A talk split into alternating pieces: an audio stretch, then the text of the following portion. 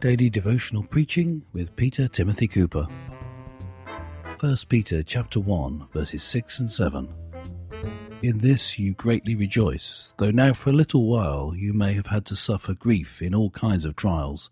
These have come to you so that your faith, of greater worth than even though refined by fire, and may result in praise, glory, and honor when Jesus Christ is revealed.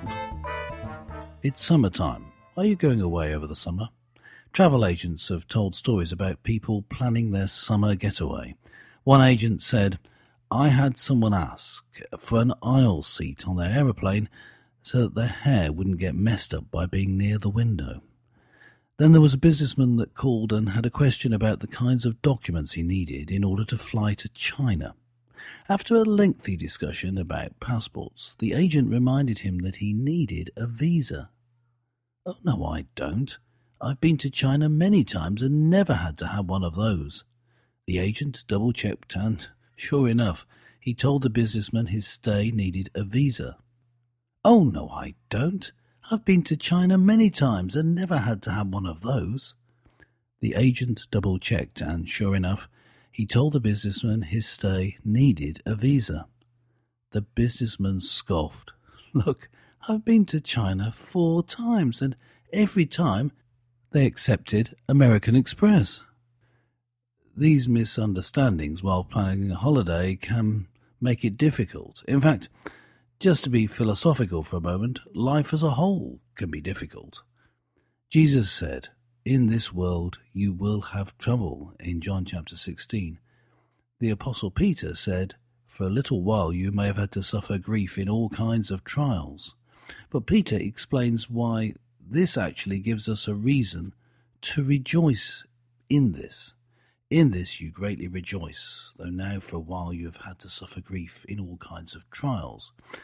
These have come so that your faith may be proved genuine and result in glory and honor when Jesus Christ is revealed. Once you see things in biblical perspective, you see, things make more sense. Now, with planning holidays, you should ask the travel agent for advice.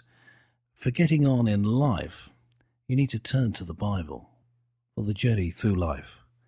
Take the divine travel agent's advice. Whatever you may have heard from other sources to the contrary, trust what the Bible says and apply it to your life. You have been listening to daily devotional preaching, and I have been Peter Timothy Cooper. If you appreciate this show, please pop over to iTunes and leave a review. And thanks for listening. I'll be back real soon.